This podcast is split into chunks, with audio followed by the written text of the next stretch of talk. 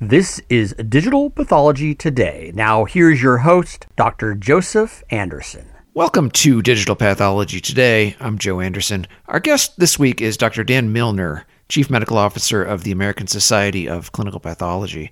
Dr. Milner has been heavily involved in pathology capacity building in many countries and most notably led the team that built anatomic pathology laboratories in Rwanda and Haiti for advanced cancer diagnostics. Before joining the ASCP, Dr. Milner spent 10 years at Harvard, where he was the primary lead for infectious disease consults in both AP and CP, and the recipient of numerous research grants, as well as the author of over 100 publications.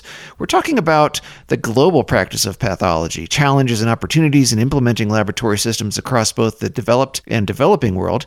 We seem to be at a unique position to take advantage of improvements in technology and the acceleration of the adoption of digital pathology to add enormous value to both the lives of patients and doctors that we serve as pathologists. We'll talk about what the future holds for the profession of pathology. What's the truth about reports of the much talked about impending shortage of pathologists? Will technology make much of what we do obsolete? Who will be the beneficiaries of new applications in artificial intelligence? And will pathologists become the conductors in the orchestra of medicine?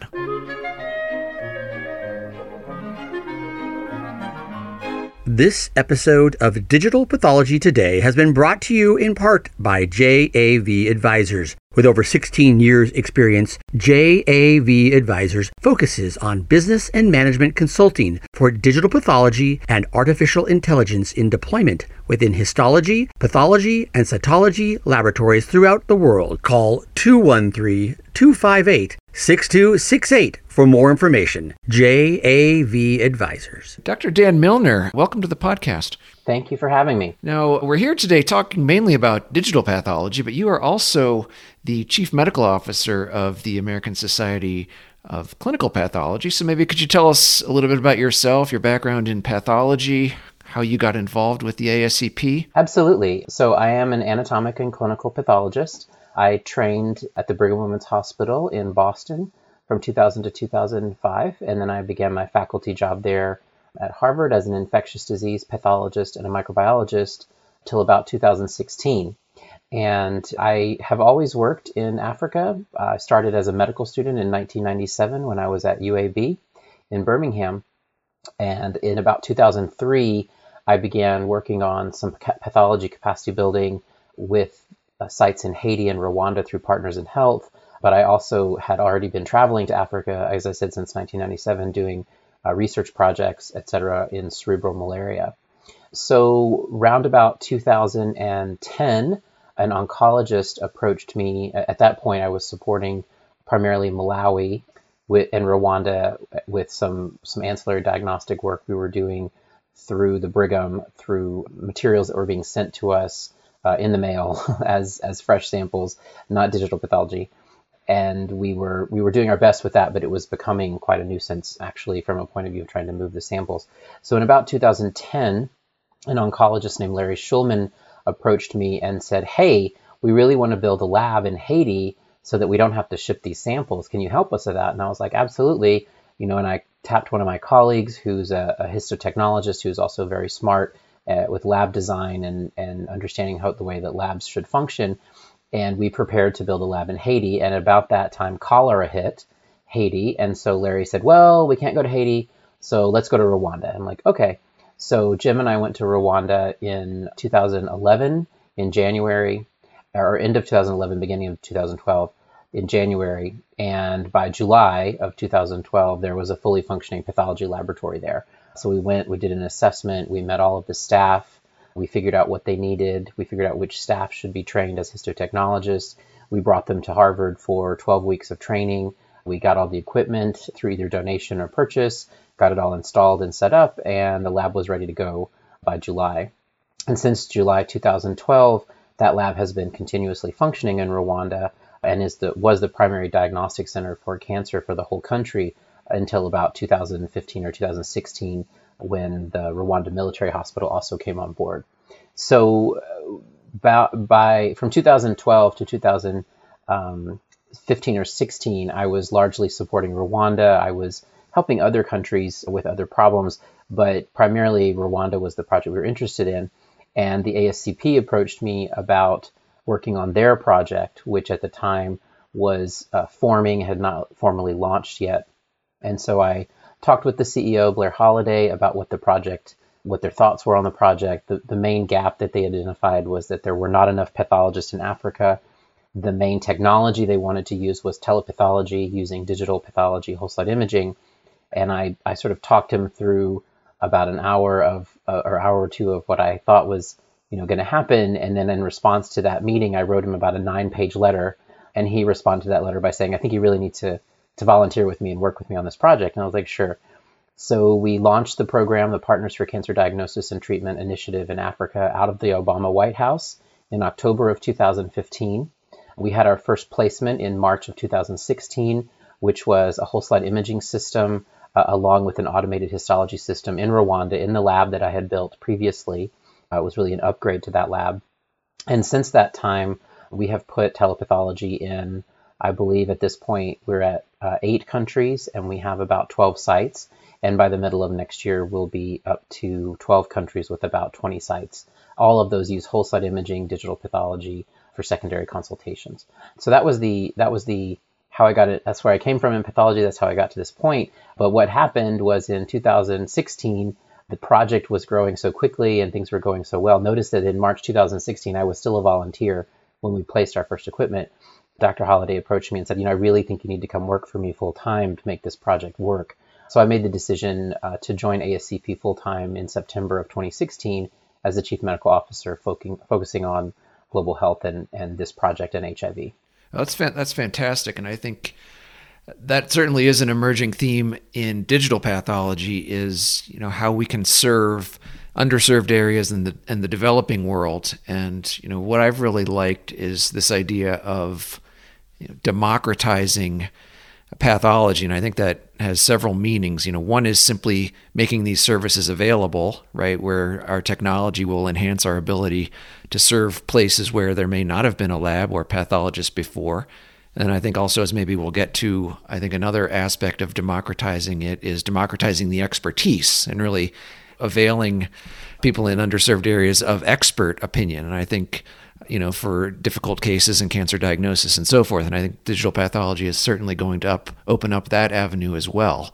So let's talk about the ASCP, you know, before we get more in deeper into uh, digital pathology.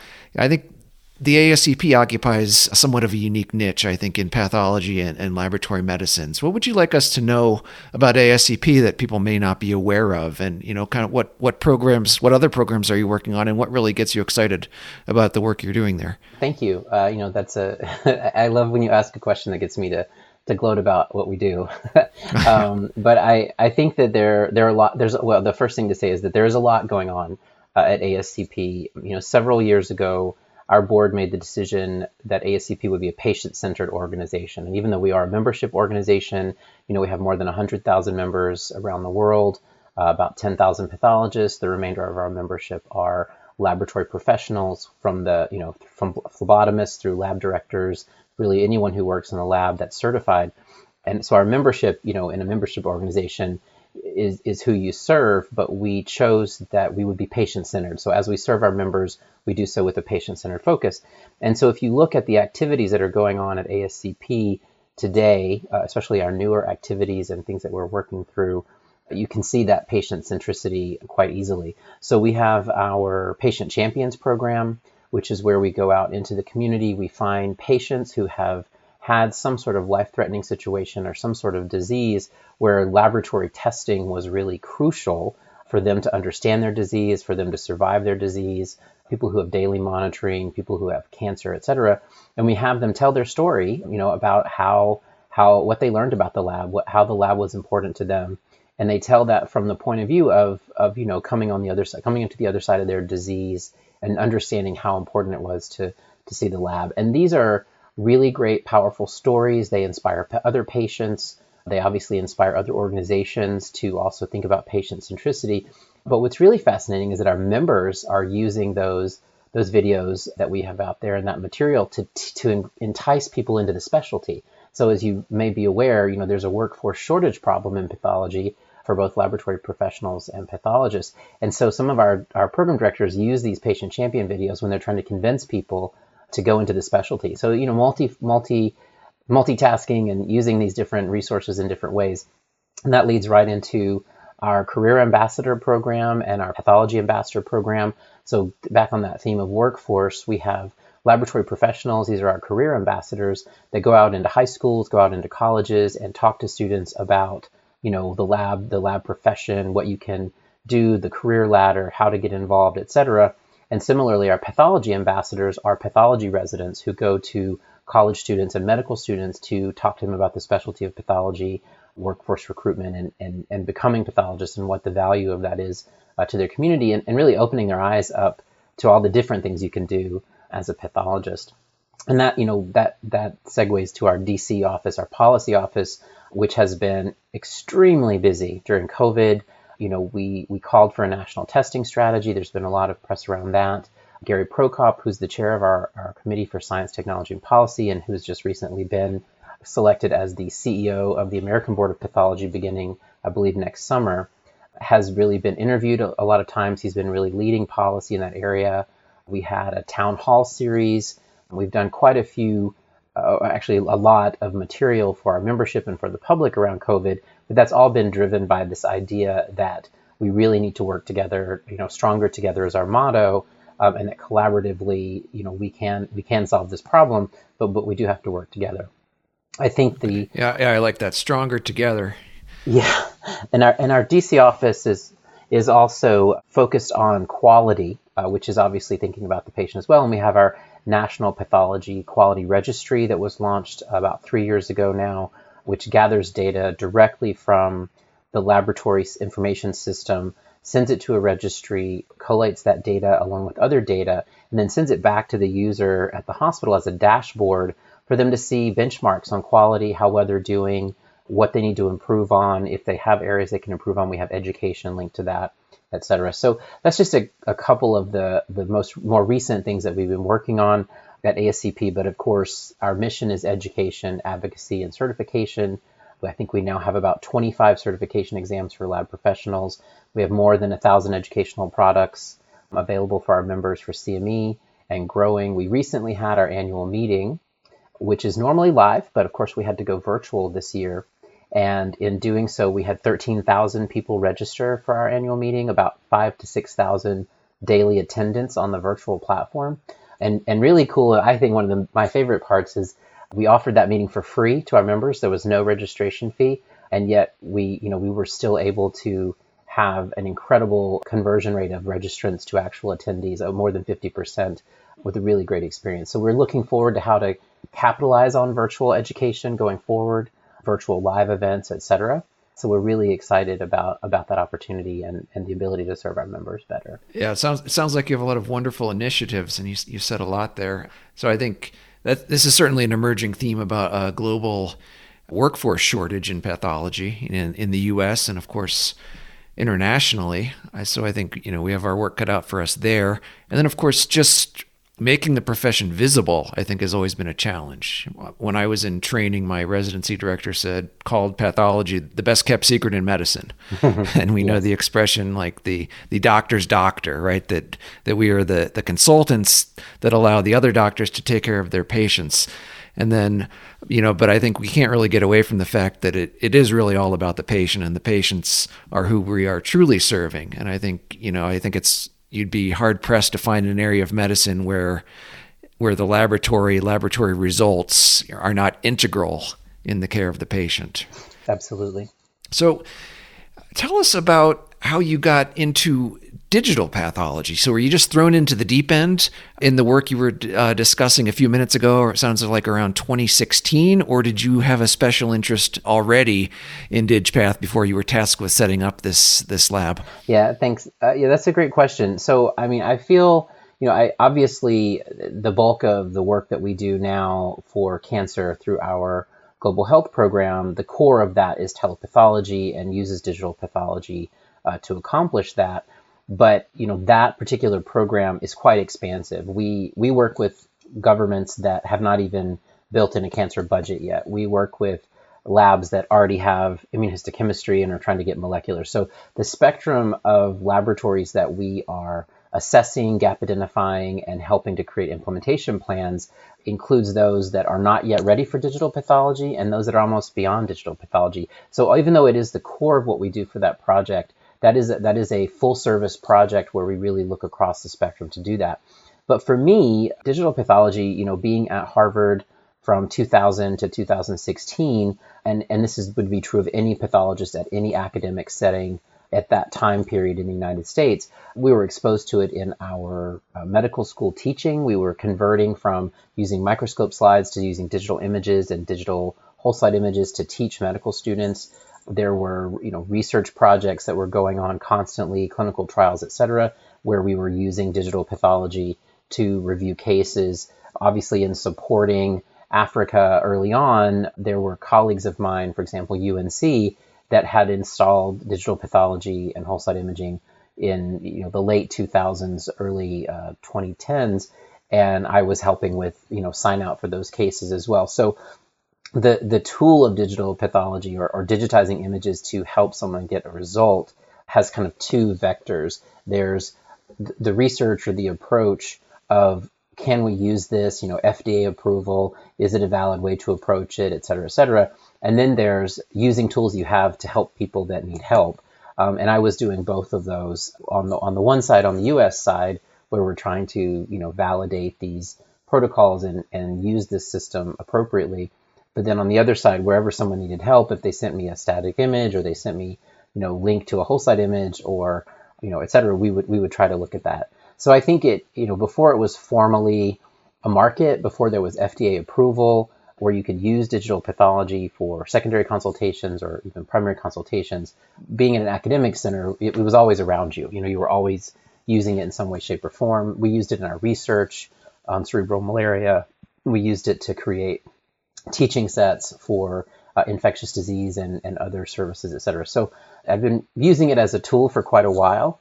What I've never personally done is been on a surgical pathology service where I sat down and used only whole slide images to sign out my primary cases, which I think is where the field is going, obviously. But I have colleagues in Africa that I have set up to be able to do that. So I, I feel like I'm, you know, at the at the meta level of, of helping systems be created, we are creating people's opportunities to use digital pathology that way, and I love doing that. Uh, but I have not yet had the experience of, you know, having to sign out all my cases digitally. But I, I feel like I could do it if I if I was challenged right. to do it. Um, but it has been really a great tool for us as well. This episode of Digital Pathology Today has been brought to you in part by DJT Solutions, your single source for all your digital pathology requirements, from consultation services to system requirements, including installation, training, and life cycle support. Since 1995, DJT Solutions, we are your best choice for your best results. Right. Yeah, I think that's a really great point is that the tools have been with us, you know, for the last 20 years and we've all been using them in some way shape or form, right? We've been taking pictures of static images or using image analysis to quantify ERPR for the breast panel. We've been sharing images with colleagues, you know, kind of but that final frontier, that big leap is going to be when do we finally sign out cases remotely all and go to a completely digital workflow? And that's, you know, one of the themes that we kind of focus on here on this podcast. And if there's one question, it's what's taking so long?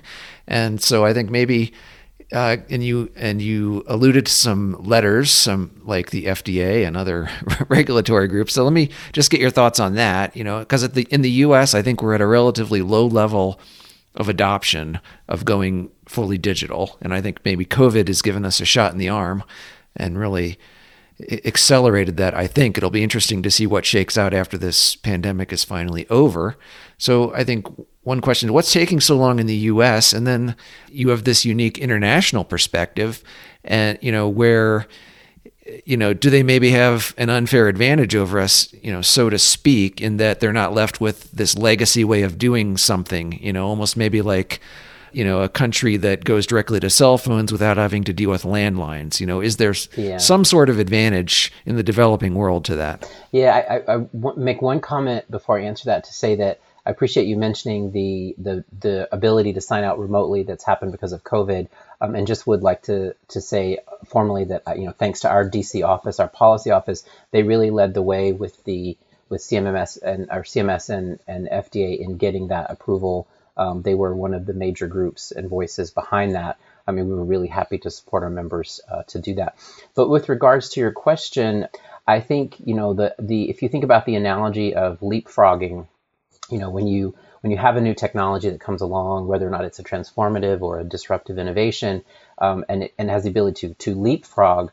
Unfortunately, in the U.S., there's so many you know things in the way for that little frog to jump over that it, it ends up not being so much a leapfrog as the frog crawling over a big pile of garbage uh, to try to get to the other side. Whereas in Africa, there's really nothing in the way. Uh, and so that leapfrog can occur. And you mentioned cell phones, and this is an old story, everyone knows it.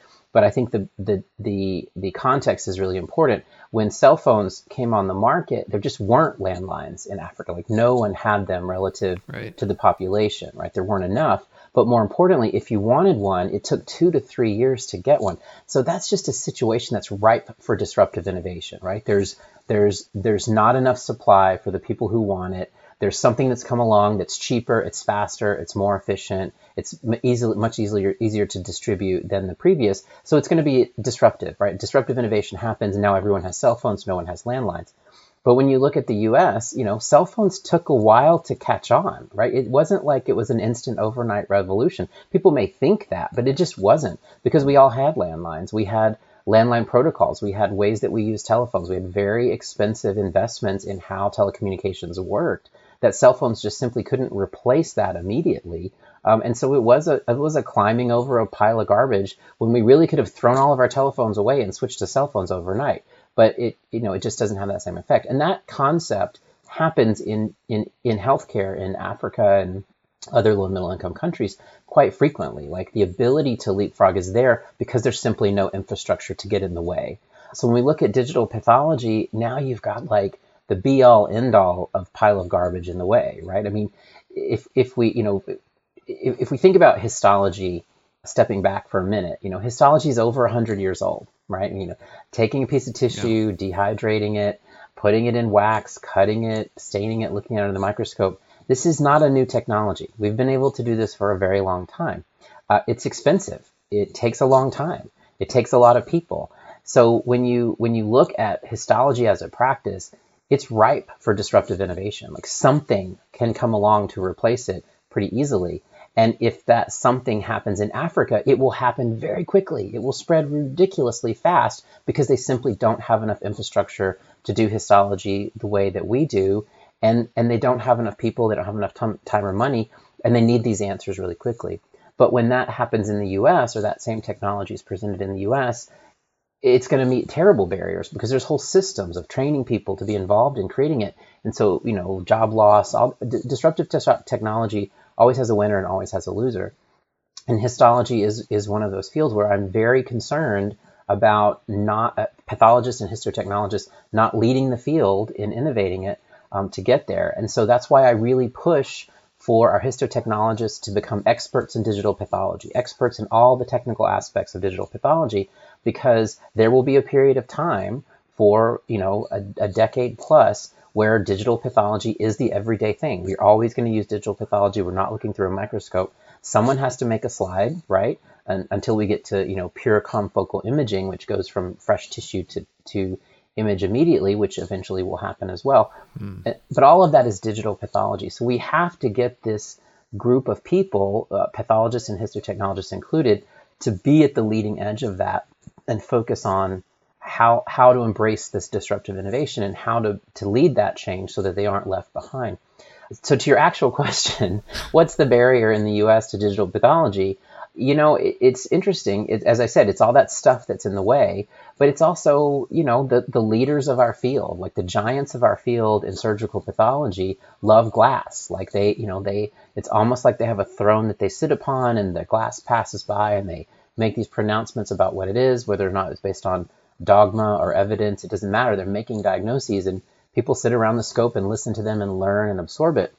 And if you suddenly say, "Oh, we can just you know flip on a computer monitor and look at it," you know, you can be anywhere in the room. You can't sit at the throne, right? There's power in sitting at the microscope. So it is a little bit of a you know it's a little bit of a, a emasculation if you will to take the microscope away from pathologists and they don't like to think about that but if you look at the positive side of it right if you take a i won't name any names but if you take a, a giant of surgical pathology and suddenly he can digitally or she can digitally stream every case they're looking at to anyone who wants to look at it at any time in the day how much more are people going to learn how much how many more people are going to be impacted by that one person's influence uh, than it was before. So there's always positives, there's always negatives, but the the issues with digital pathology in the U.S. have largely been around uh, reimbursement. They've been around all the stuff that's in the way, all the systems that are already in place that we have to tear down in order to build digital pathology into our workflow.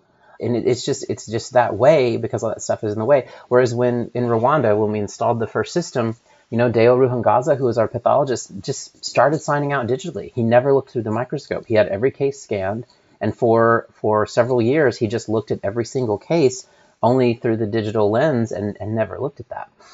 But the but the flip side of all this, and this is the really important point I want to make about this, the flip side of all this is that pathology is not an exact science. You know, I, I, I you know, it is science. It is morphology based. We we look at images, we make a diagnosis, we use molecular, we use immunohistochemistry. But if you take 20 pathologists and show them the same slide, you do not get the same answer. And, and you know, you can say that you do, and, and the closer those people are in relation, uh, the more accurate answer. So if you take 20 people who trained at the Brigham, you will get the same, roughly the same answer. But if you take 20 people who trained at 20 different institutions, uh, especially academic institutions, you'll get very different answers. So how you translate that lack of interoperable, you know, comparison just on histology to the digital world when you now have color differences, image differences, uh, et cetera, et cetera, it's a real problem. So there is a technical hurdle, which is partially due to the nature of the images of histology because it's not an exact science, but there's also a technical computer aspect of it that has to be solved. And for when you find those smart digital pathology gurus in the academic centers who are thinking about this, these are the things that keep them up at night. You know, what if we can't get 100% concordance between a person and themselves when they're looking at glass to digital, much less between two different pathologists or around several different diagnoses. So I think that has probably been the main scientific barrier. But the but the financial barriers, as I mentioned before, are largely this these piles of garbage that sit in the way of disruptive innovation uh, of any type. I really like your comments there, and I think that's an interesting point that in any endeavor, there's going to be winners and losers.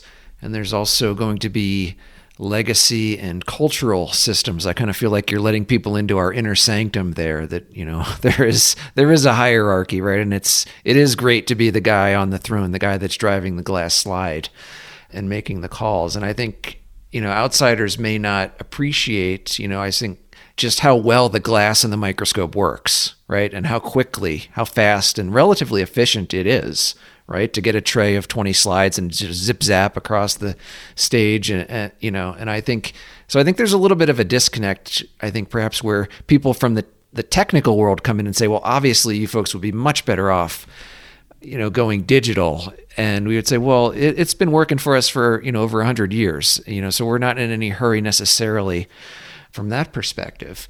And you mentioned, you know, the role the ASCP played in bringing down some of these regulatory barriers, particularly in the COVID 19 pandemic. So, I think specifically one of the things that happened, and tell me if there were others, is that requirements were waived that cases had to be signed out in a CLIA facility. So was that the main barrier that came down during COVID, or were there others kind of behind the scenes that you folks were working on as well? That that was that was in fact the main barrier. You know, I'm sure that those that are listening to this uh, podcast, if they are interested in pathology, they probably know all about CLIA, so we don't need to go into that. But you know, prior to this relaxation, you must you know you had to look through a microscope that was physically located within the four walls of a CLIA, you know, a CLIA certified laboratory. And you know you couldn't you couldn't be sitting at home and do that even though you are board certified even though the microscope belongs to the hospital even if the hospital had someone come to your house and service it you know the CLIA rules were very clear that it had to be within the four walls. And that relaxation uh, was the primary driver that allowed people to do that. The, the flip side of that is people had to be comfortable doing it and individual hospitals needed to come up with ways to make sure that the liability for their people that were using digital pathology was okay, but those weren't issues for, for CMMS. CMMS's issues were CLIA. And so I think the relaxation of CLIA was the main was the main issue, at least from, from the perspective that, that ASCP worked on. That's what we had to get relaxed with with FDA and, and CMMS. Okay, and let's get let's get back to the issue of the shrinking pathologist workforce, or perhaps the increasing demand for the expertise of the pathologist. And so I don't really know what to believe. I mean, I've been hearing this story for the past 30 years, you know, at least in the US that we're, you know, we're in the midst of a crisis, a massive shortage of pathologists is looming. And it never seems to arrive though. And I mean, I think there's kind of I mean, my take is, you know, the there's a disconnect between the various silos, right? Academia, which has a vested interest of getting people into training programs, versus community practice pathologists, which have a vested interest of keeping their jobs and doing a high as high a volume of cases as possible and maybe not retiring until they're very very old and so on and i you know i think so i think and it's hard to get to the to the truth of what's going on there so if you could give us any insights taking into account your expertise with ASCP, you know, so in the US, but then also worldwide, you know, to give us your take on what is the reality of the shortage of pathologists. Sure. So, so I think we, if we step back a little bit from that and say, what is the path, what is the shortage in laboratory workforce? Full stop. We know there's a shortage, right? So if we, if we're looking at the whole laboratory and the personnel that we need to be able to get the work done in the U.S. domestically, globally, internationally, whatever country you're in, there just aren't enough people that are in the labs working. When you dig down into that um, with, for example, data from our workforce surveys or our wage and vacancy surveys that ASCP does every two years, we find that it, in any given aspect of the laboratory, you know, excluding pathologists, so the laboratory professionals, there's often a, a, an 8 to 10 percent deficit, right? So, so people are at about 90 percent where they need to be um, for any given laboratory. Some are even worse than that, uh, but some and some are better. But you know, it's around a 10% vacancy. So everybody is having every lab is having to give about 110% to make up for that, you know, 10% deficit that's there. And that's not a sustainable possibility. You, know, you don't want your workforce working so hard all the time. They have to have vacation, they have to have time and flexibility, et cetera. When we flip that over to pathologists, uh, we see something very similar. I agree with you that academic drive versus the community practice drive is real. That that's absolutely true. But some would argue if you have a true shortage, if you don't have enough pathologists in the country for the volume that you expect to be produced, whether it's academic or community practice, someone's going to feel that, right? The academic team is going to feel it, or the community practice is going to feel it. So one community practice may be you know, at just the right level. They're making enough money. They're as busy as they want to be. But another community practice may be overwhelmed and say, gosh, we really need to hire more people, et cetera. So geographic differences really come into play with regard to shortage of workforce. But if we if we look at that outside of the US, for example, in Africa, take everything I've said and just multiply it times 10. You know, there are tenfold fewer pathologists, tenfold fewer laboratorians, and that's a conservative estimate. And so there's there's massive shortages and, and work can't be done. And, and in fact, what's happened is if you look at you know your average African country, a, an African pathologist will think, you know, our lab is really busy because we have 2,500 samples a year. And in the US, 2,500 samples a year, that lab would shut down. It just wouldn't have enough volume to stay alive. So uh, the, the really sad truth of that is that the lab in Africa that's doing 2,500 samples per year, it's costing them more per sample to do that than what it would cost that lab in the US that gets shut down. But because there are market forces and, and, and business models driving those decisions, in Africa it just keeps happening, inefficiency, waste, etc. But in the US, you know, it's shut down and another lab comes into play. So so it is a really fascinating topic. What I think has been ignored, Joe, and I, and I think this is a really important concept for anybody who's listening to this podcast is thinking about digital pathology. What I think has been ignored over the last 30 years is the onset of innovation, right? When when the study was done in the 70s or 80s to say we're going to have a shortage in the 2000s of pathologists, they didn't know we were going to have whole slide imaging. They didn't know we were going to have artificial intelligence. They didn't know immunohistochemistry was going to have blown up and turned into not only a diagnostic but a thera- you know a therapeutic kind of service. That molecular was going to advance to the point where you know, with a few markers from a tumor, you can predict its behavior. So all of those tools have to be put in place when we're thinking about workforce. And so, you know, we I have a model that I've developed in the work we do at ASCP that predicts exactly how many pathologists you need for a given country. And we're, you know, we're finalizing that model and looking at some test cases. But in the US, the model suggests we need about 18,000 and we have about, you know, 14, 15,000 depending on who you ask. So there's a deficit, right? The model says right now there's a deficit. But if you take just the cervical cancer screening volume or the colon cancer screening volume, which currently depends on you know colonoscopy or, or colosc- uh, colposcopy, et cetera, for a pathologist to review those slides. If you dial that down with the effect of HPV vaccination, with the effect of HPV testing, with the effect of things like Cologuard, uh, where you don't need to necessarily do colonoscopy, if you dial it down even two or three percentage points from where it is now, suddenly you need thousands of fewer pathologists and, and the you know the volumes just quickly diminish. If you look at AI, where AI may be able to look at digital pathology images, whole slide images of cases for pathologists and triage those cases, they're predicting eight to tenfold increase in productivity of a given pathologist. So if they're able to sign out 40 cases a day now, they can sign out 400 cases a day if we have AI. If you suddenly put that into the mix, that workforce shortage goes down very quickly.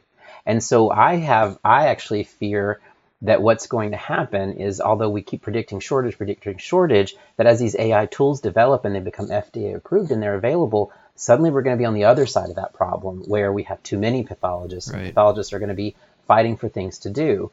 And again, that's why I go back to my earlier point about histotechnologists and pathologists embracing digital pathology, embracing AI, embracing molecular, even if they didn't study molecular, to make sure they are at the leading edge of that so they're still relevant in their healthcare system and they can stay on top of this innovation as it develops and changes the dynamic of the number of people that we need in the workforce. Right. Yeah, it is. So based on that model, it does sound there's like there is a looming shortage, quite a, a drastic shortage in the US, but also as you alluded to, people are notoriously bad about predicting the future and it's hard to take into account all of the moving parts and aspects that are going to create the eventualities of the future, specifically things like innovation and automation and so on.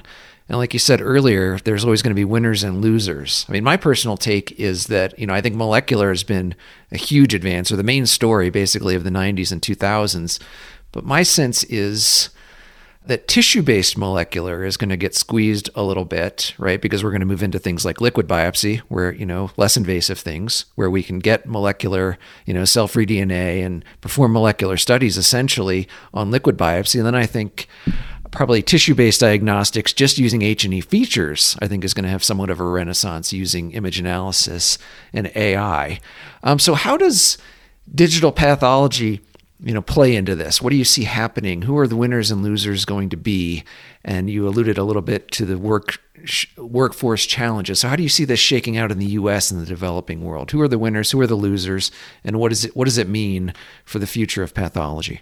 Yeah thank you for that question. So i think if we if we look at let's just take an example of something that's very hot right now multi multi cancer screening or multi cancer testing which you know was called liquid biopsy cell-free DNA, you know, use all these different terms, but it's essentially taking a blood sample or a stool sample or a urine sample and looking for markers of more than one cancer, right? I mean, if we think about all the testing we do now, it's often single disease entity. Some of the respiratory panels that we do for viral infection have gotten, you know, very expansive. We can do sequencing to look for things in tumors, but when we think about what the goal for these blood tests, it's really to say what are the signatures in this patient's blood that are indicating there is a cancer there of some type and it may maybe even its response type maybe even its location. And there are at least a half a dozen companies right now that have these products that are in development on the market. Uh, and it's a very serious question for for the pathology field because if we think about how would you market that test? Let's just say you and i had this brilliant idea 10 years ago and and nobody else was around and we're like oh what would we do well, we would have a very simple business model. We would market it to primary care doctors, and the primary care doctors would result the test out, and there would be an insurance would, would pay for the test, and then the primary care doctors would refer that patient to someone for therapy. The thing is, is 10 years ago, they would have referred them to an oncology center, and oncology would have used the oncology tools that they had at the time, which, you know, arguably weren't great uh, were doing as best we could, but they weren't that great. But now it's 2020. Immuno-oncology, pan tumor treatments are out there. Uh, we're getting to a point, Joe, where just saying this person has a malignancy, they could get a they could get a treatment, right? I mean, it's it's it's almost as if we're moving away from the need to even know what the tumor is. We just need to know that they have a malignancy, and pan tumor drugs may be the right approach. Now, obviously, for someone with stage three or stage four, or someone who can have surgery, that isn't going to be the immediate answer. But when you've got someone who has a precancer, you know, someone who who's got signatures that's saying they're going to develop breast cancer next year or the year after, and our standard radiology, our standard pathology services are not going to be able to find that signature. We're not going to see it. We're not going to be able to biopsy, et cetera. What do you do with that patient? The, the eventuality is going to be, oh, you give them a pan tumor drug for six months or a year, they, then you recheck them and then they're cured. And there was never a pathologist or an oncologist involved. So, you know, how quickly that's going to come to reality, we don't know. But if we think about that as a, as a hypothetical model, you know, where does pathology fall? Well, there'll always be patients that present later than precancer, or stage two, three, that are going to need surgery. They're going to need gross pathology. They're going to need margin evaluation, et cetera. So there will always be some work for pathology. But the goal for public health is to, for that technology, is to get everyone screened on a three to five year basis with these pan tumor, you know, markers, these screens, and that we treat them before they even have a, a, an identifiable cancer with some kind of pan tumor drug. That you know is is that a reality that's coming? I, I think it is. I don't know how long it's going to take us to get there, but that's the kind of disruptive innovation that would create a lot of losers, you know, and not that many winners. You know, the winners are really um, the patients and the insurance companies and the di- and the people doing that test and maybe the people making those drugs. But a lot the field of diagnostic, you know, laboratorians, pathologists, etc., we would be losing out because we wouldn't be involved in that process anymore. Right. But I think to get there, and this is the part that's always fascinating to me about disruptive technology or disruptive innovation, to get there to that point, pathologists have to be involved. Laboratory professionals have to be involved. We have to be part of the clinical trials. We have to use digital pathology to image thousands of cases and look at all of the molecular and morphologic features of them and use AI to figure out you know what those markers are so that these tests can be informed by that and actually work the way we want them to. So, you know, can we participate in our own creative destruction? That is always a challenge when we're thinking about disruptive innovation. Um, but again, as I said before, if you know, if you anticipate, you can get out in front of this and you can figure out what's that next body of knowledge that people need for cancer patients or any patients where I, as a pathologist, have some leg up and can move forward and actually be on the other side of this, successfully helping patients get treated the way they need to. And so, you know, that's just that's just one example with multi-cancer testing. But I think with with regards to digital pathology, we will have a period I would guess considering the FDA approvals, you know, CAP has just redone their um, guidelines for validation for for whole slide imaging for use in telepathology or in pathology. You know, as we are moving into the, I would say the 20s, the 2020s, whatever you call it, I would say this decade, every everyone who's starting a new job uh, out of residency likely will be using digital pathology every day in their workflow, and it will be part of clinical trials. It'll be part of regular workflow etc. Uh, and at the end of this decade, I think that's that that is the question: is where will we be with innovation, and how will digital pathology have gotten us there? So, what does the 2030s look like for for cancer? Yeah, exactly. So, Dan Milner from CMO from the ASCP. Thank you so much for being with us. I think you've, you've given us a lot to, a lot to think about there. And let's not end with doom and gloom, but I think that is a that is a worthy question. How do we participate in our own demise or i think it's a worthy goal for in any profession is how do we how do you make yourself obsolete right? So we can move on to bigger and better things and find better ways to serve people you know to serve our to serve our clients and, and customers. So just what do you see uh, how do you see digpath taking us there you know acutely in the next year what's it going to look like immediately after covid's over right? And and you were alluding to the 2030s so give us the optimistic scenario for digpath in the 2030s oh absolutely. And, and you know and i was specifically speaking in the context of creative destruction for the us the us system specifically because i'm in it i know it and i know where we're going with it. But when we think about uh, globally LMICs, uh, middle income countries, et cetera, digital pathology is going to change the world for these organ- these places for diagnostics for patients. You know, rapid access to other pathologists for consultation, being able to take a, a lab that has a, only a pathologist or maybe not even a pathologist, but can produce slides and, and turning it into a lab that can make diagnoses using digital pathology. So gangbusters benefits for the developing world, LMICs, et cetera. Um, as these tools develop, they get cheaper, they get more easily deployed, bandwidth requirements go down. As these things happen, um, digital pathology is, it already is changing the face of the way that we practice pathology. Social media has shown us that. But in, in real practice uh, on the ground, I believe it is going to it is going to be probably one of the major tools that advances cancer diagnostics uh, for patients outside of the United States in the next decade. As we move through that decade, I think things like immuno-oncology treatments, pan-tumor treatments, new drugs, et cetera, will cheapen. Then they have to eventually. They're not sustainable at their current price levels. And as those drugs fall in price and access to those drugs increases, uh, that will be the second stroke that massively improves cancer care and outcomes uh, in the developing world and LMICs. In the U.S., we already have that. You know, we're we're at the crux of that. We're developing it, so it remains to be seen what the next treatment you know advance will be for patients in the U.S. and, and in Europe, et cetera. But the from the diagnostics point of view, digital pathology will be at the core of that. You know, we things are moving too fast. We have to report too much data to the FDA on clinical trials. We have to report too much data when we're just trying to write a paper, and the only way to have all that data, you know, together and analyze is to is to do it digitally. And so I think that you know we're in the heyday of digital. You know, as you said, we've had it for 20 years, but we're really in the heyday of the acceptance of digital pathology. It will it will massively expand. I mean, people that don't know anything about pathology are creating digital pathology companies, and you know that's because the technology is is there and people can use it. Uh, so I'm really excited to see where it goes. I think there are, as I said, some things we can predict, but there are some some questions that remain, and it'll be exciting to see what those answers are. Yes, and I think digital pathology will be it will be at the core of it. Our guest has been Dr. Dan Milner. We'll see you next time on Digital Pathology Today. This has been Digital Pathology Today. Please be sure to subscribe. Thanks for listening.